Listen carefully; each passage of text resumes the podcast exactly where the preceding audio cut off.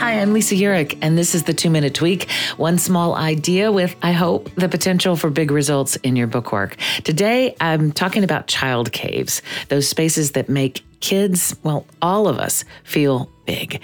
We've talked about them before right here, but this week offered some insights I wanted to share. I had the opportunity to work on the floor in the shop and had a sweet moment. Louis is 8. And he and I have met only a couple of times.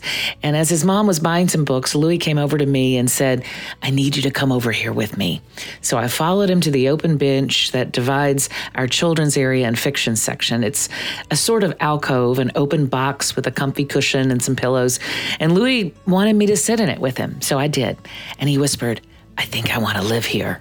"In this bench?" I asked. And yes, he said. He was just nodding so big.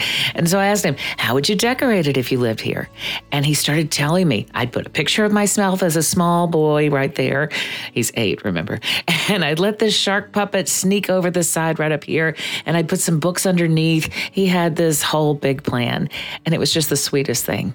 And I happen to know that Louis lives in one of the biggest houses in town. And he has a great big room with parents who love him a lot and 3 siblings that he likes to play with. So Louis doesn't seem to be working from a deficit. He just found a really special place. It's always the way when you give a big gift, the kids may have more fun playing in the box than with the big thing that came in it. In his book, A Pattern Language, Christopher Alexander and his team of researchers called child caves one of the essential physical patterns of human health and togetherness. They noticed them in every culture, every socioeconomic level, so it makes sense that child caves work for our stores. Where are your little spaces that make people feel big, cozy, ensconced? Just 1 or 2 of those in your space can make a big difference. That's the question for today's 2-Minute Tweak, with hopes that your sweet spaces give you these kind of gifts every day.